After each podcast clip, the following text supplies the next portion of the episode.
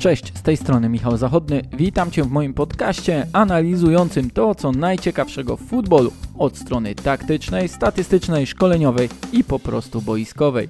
Jeśli spodoba Ci się ten odcinek, to polecam się subskrypcją mojego kanału na Spotify, Google lub na YouTubie. Jedną ze zdecydowanie najciekawszych historii tego sezonu jest przemiana, którą przeszła Chelsea pod wodzą Tomasa Tuchela. Dotarli do finału Ligi Mistrzów, są w czołowej trójce Premier League, nie tracą goli, do tego czeka ich finał Pucharu Anglii.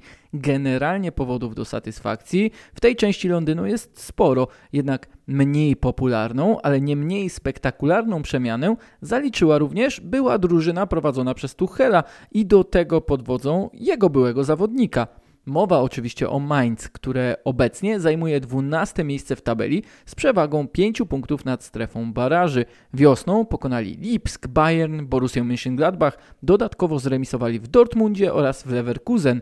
Może nie byłoby to wielkim zaskoczeniem, gdyby nie fakt, że jeszcze 4 stycznia byli na przedostatnim miejscu i wyprzedzali tylko fatalne Szalkę. W 14 meczach mieli tylko jedno zwycięstwo, 3 remisy i aż 31 straconych goli.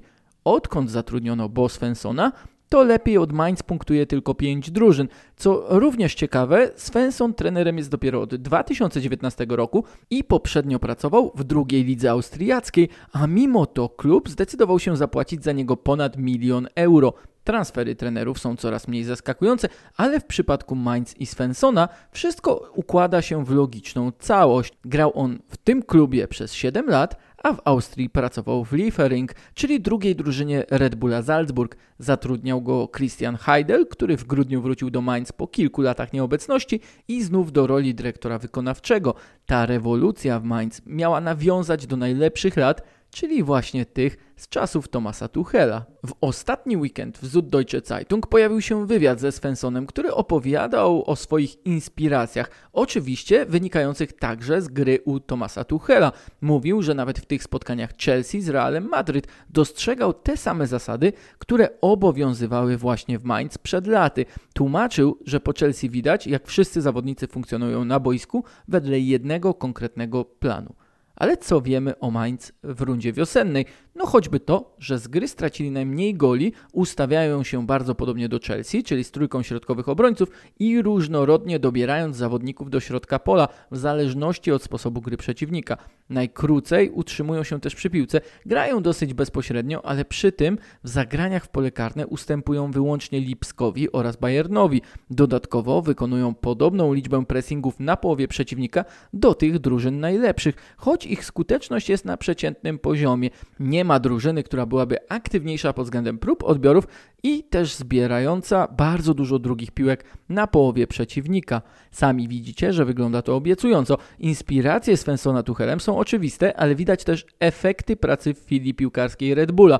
Warto też wspomnieć, że najbliższy finał Ligi Mistrzów będzie czwartym kolejnym, w którym jeden z zespołów poprowadzi były szkoleniowiec Mainz. By wyjaśnić fenomen tego klubu i miasta, zaprosiłem do podcastu cenionego eksperta od Bundesligi i futbolu niemieckiego, czyli Tomasza Urbana z Eleven Sports. Tomku, czy w Niemczech Mainz jest w ogóle uważane za wyjątkowe miasto pod względem piłkarskim? Nie, absolutnie nie. To jest takie miasto 200-tysięczne, miasto jak y, Toruń czy jak Rzeszów.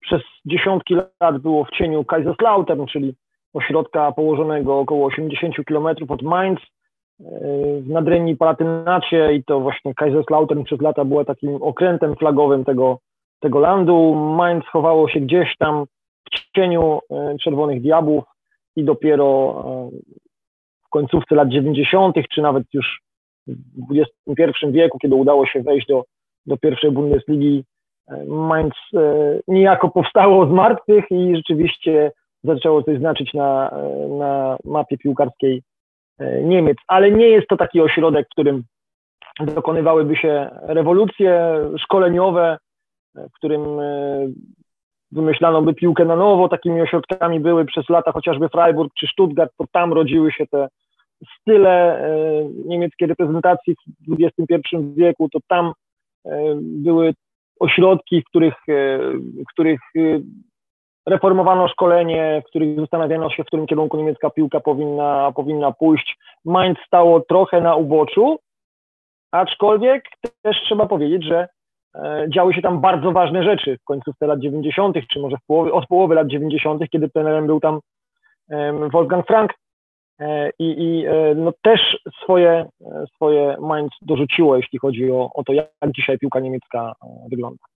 Dobrze, że wspominasz nazwisko Wolfganga Franka, który prowadził przecież m.in. Jurgena Kloppa.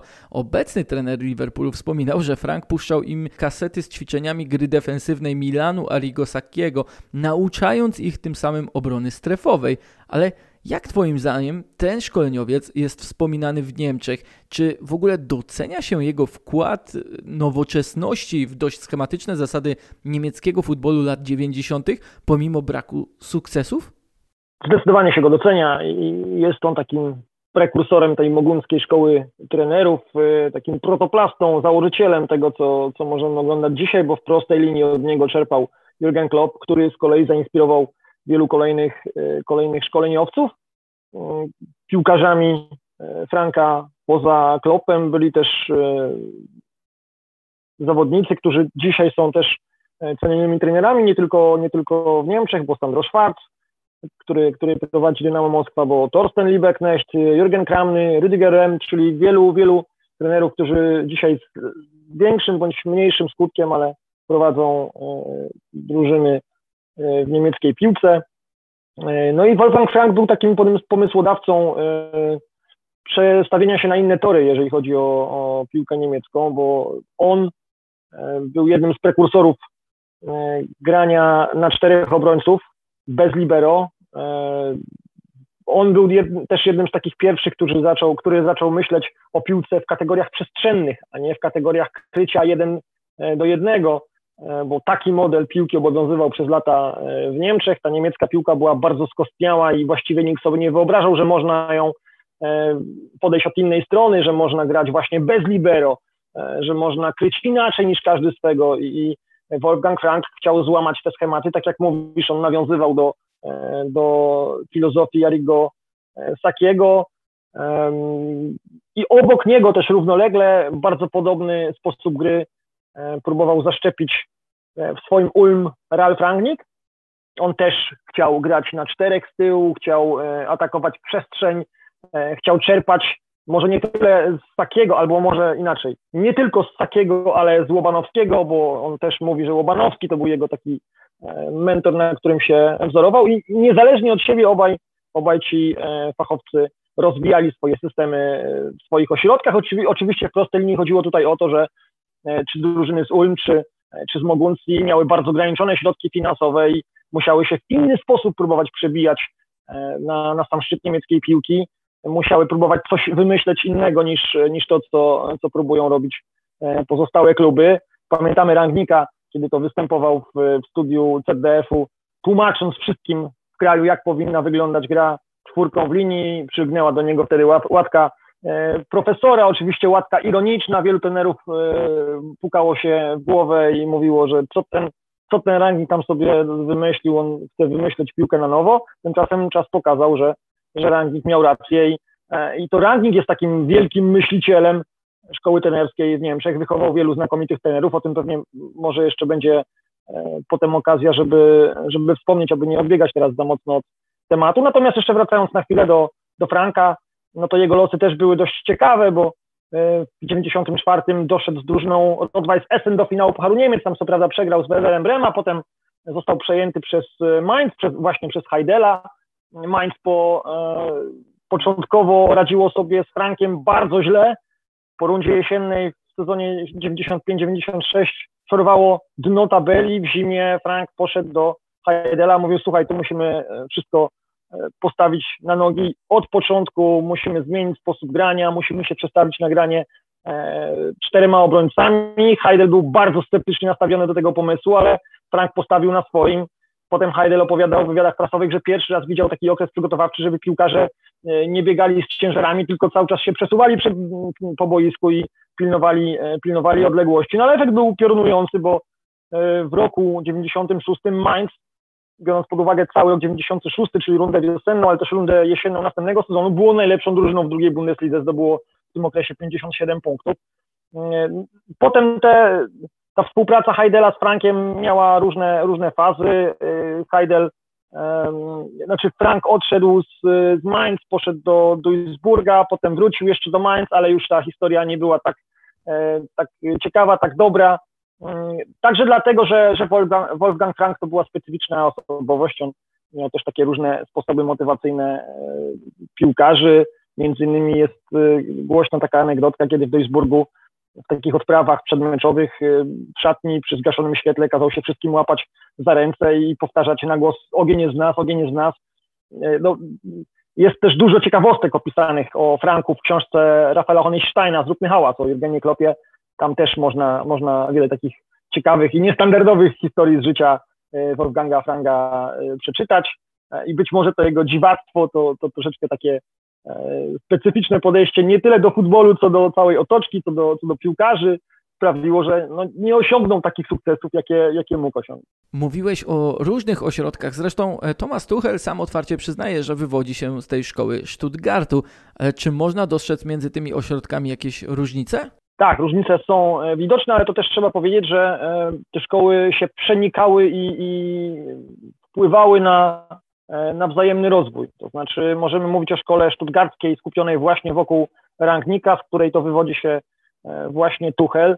Była to szkoła nastawiona na piłkę aktywną, na piłkę, której ważną rolę odgrywało posiadanie, ofensywa, kreatywność poszczególnych piłkarzy.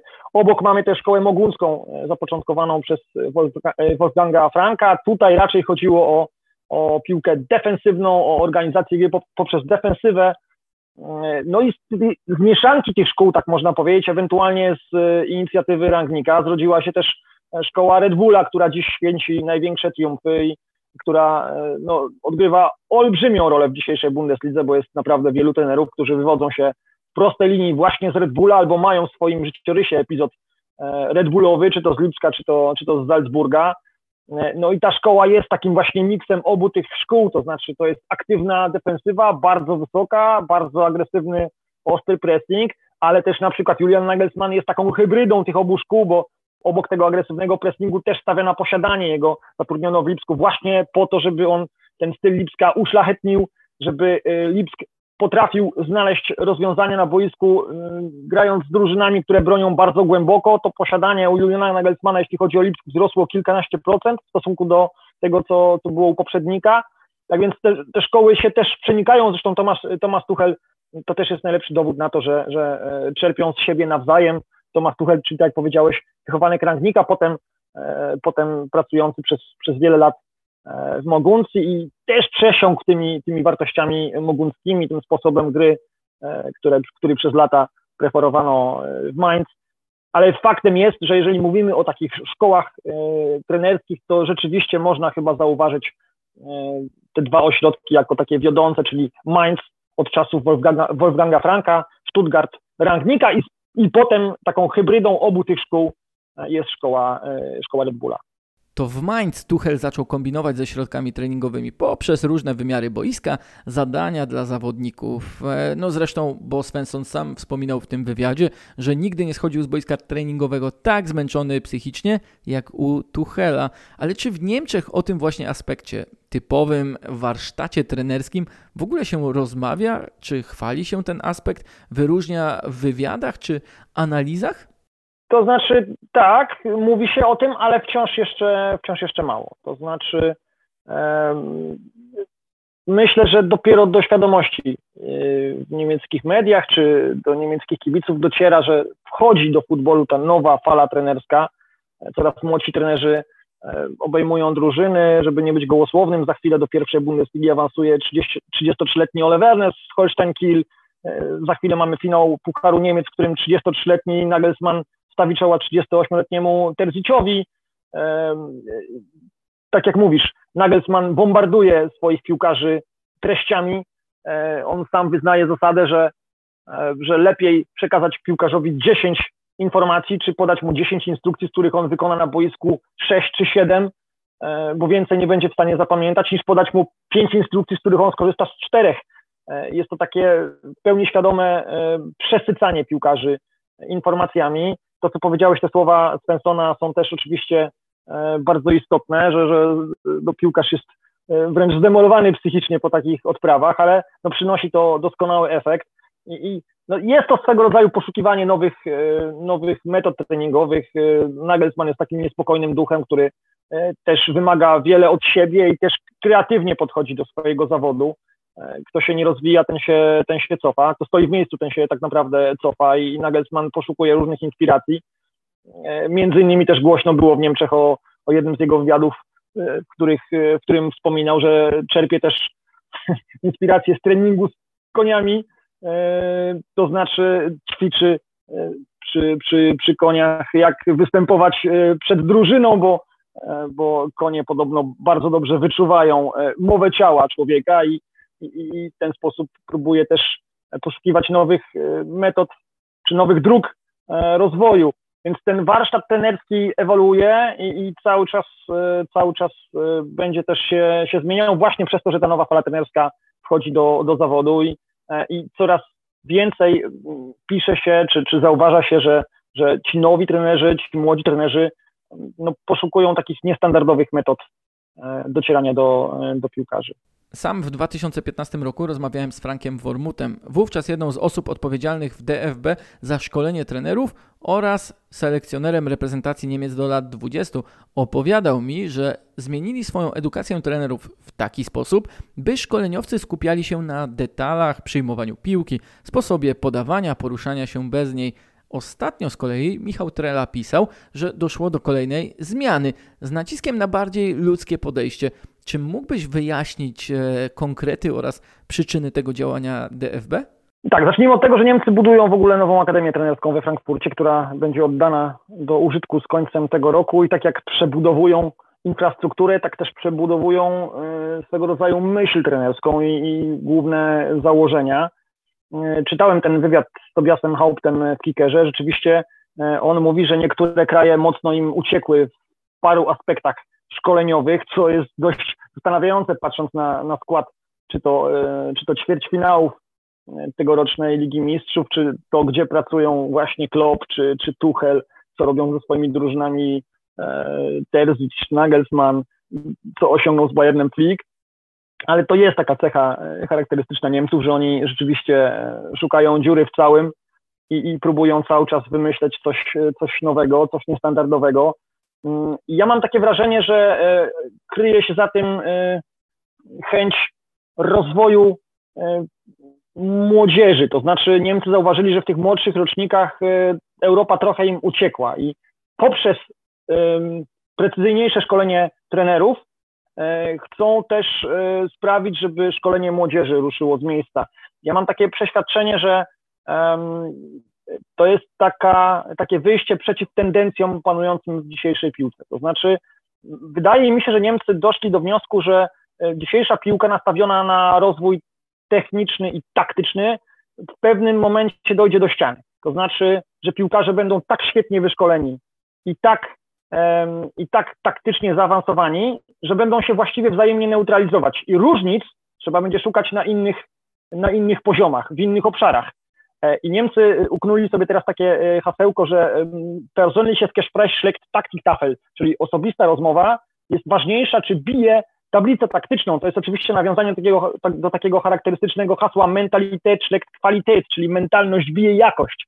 E, I chcą postawić teraz na te kompetencje międzyludzkie, na rozwój trenera jako, jako człowieka, na rozwój człowieka, który będzie się lepiej komunikował z piłkarzami, bo przez tę lepszą komunikację będzie w stanie wydobyć z nich te dodatkowe procenty mocy, będzie w stanie e, lepiej ich zmotywować, lepiej ich pozna. E, I mam wrażenie, że piłkarze wykonujący dzisiaj polecenia taktyczne na boisku to są takie powiedzmy sztuczne inteligencje. Oni robią to perfekcyjnie, robią to doskonale, ale są swego rodzaju robotami. I, i w pewnym momencie te, E, możliwość mm, tych robotów dojdzie do ściany. To znaczy oni już niczego innego nie wymyślą. Oni będą skupieni tylko na wykonywaniu poleceń trenerów.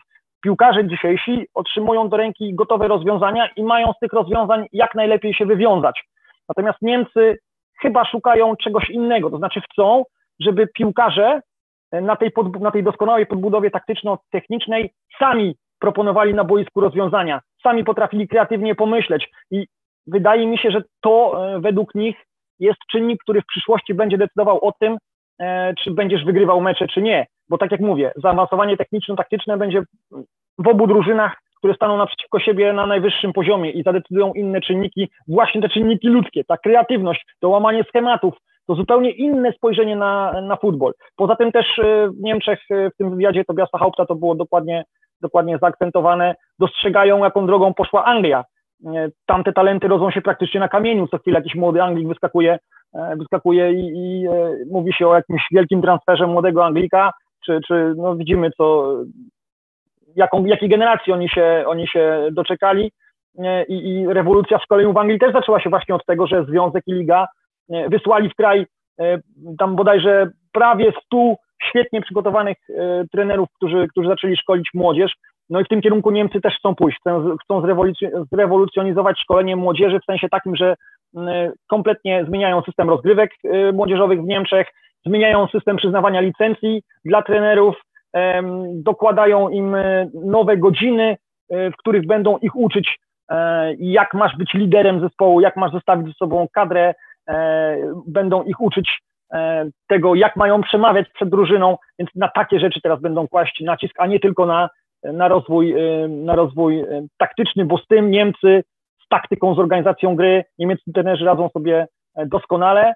Natomiast Niemcy potrzebują piłkarzy, którzy, których nazywają Strassenkickerami, czyli takich z duszą, czyli takich, którzy będą łamać schematy, którzy wyjdą poza gotowe rozwiązanie, będą sami na własną rękę poszukiwali e, czegoś nowego, czym będą w stanie zaskoczyć przeciwnika. Od ogółu przejdźmy do szczegółu, czyli do analizy gry Mainz w tym sezonie. E, na wstępie wymieniłem statystyki, w których są mocni, ale jak ty widzisz ten kontrast w grze drużyny pomiędzy rundą jesienną i wiosenną? No oni e, po jesieni mieli tylko 7 punktów na koncie. Jeszcze nikomu w Bundeslidze nie udało się utrzymać w lidze, kto po jesieni miałby tak mało punktów. E, przyszedł Bo i wszystko się odmieniło jak za dotknięciem czarodziejskiej różdżki. To był oczywiście świadomy ruch. Mogący zauważyli, że ten rozwój drużyny poszedł w złym kierunku. I też czytałem sobie wywiad e, z Christianem Heidelem, który diagnozował, że wszystko co złe zaczęło się od e, momentu, w którym Sandro Schwarz próbował nauczyć Moguncję grania w piłkę, coś jak Julian Nagelsmann RB Lipsk zaczął poszukiwać innych rozwiązań, chciał wznieść ten zespół na wyższy poziom. Do, przyplątały się kontuzje, przyszła, e, przyszły złe wyniki i potem taka spirala się nakręcała i, i ten e, rozwój Mainz no, poszedł w złym kierunku. No i postanowiono zresetować ustawienia, postanowiono wrócić do korzeni. E, efektem tego jest zatrudnienie Martina Schmidta na, na stołku dyrektora sportowego, wrócił Christian Heidel i sięgnięto po Bosfensona, który, tak jak powiedziałeś, był przez e, kilka lat piłkarzem u e, Tomasa Tuchela. E, dodatkowo liznął tej, tej szkoły Red Bullowej, będąc trenerem w Liefering. Ma klarowny pomysł, jak Mainz powinno grać. To jest właśnie to Mainz, które pamiętamy z czasów Tuchela. Bardzo agresywne, grające niezwykle wysoko, próbujące jak najszybciej dostać się pod bramkę przeciwnika, będące bardzo niewygodne dla, dla właściwie każdego zespołu e, w lidze. E, ja pamiętam te pierwsze mecze wiosenne Mainz. No, ogromne wrażenie robiło na mnie to, jak oni się zabierali do pressingu. To znaczy oni się ustawiali, kiedy przeciwnik miał piłkę w systemie 5-2-3 i nabiegali bardzo wysoko tymi trzema ofensywnymi, trzema ofensywnymi zawodnikami pod obrońców przeciwnika i sprawiali im tym olbrzymie problemy, zwłaszcza drużynom, które grały dwoma środkowymi obrońcami i u których bramkarz e, nie uczestniczył w rozegraniu. Oni mieli olbrzymi kłopot, żeby się przedostać z piłką na, e, na połowę Moguncji. E, wspomniałeś też o innych statystykach. Bardzo mocno w górę poszły wartości związane z przebiegniętymi kilometrami, z wykonywanymi sprintami.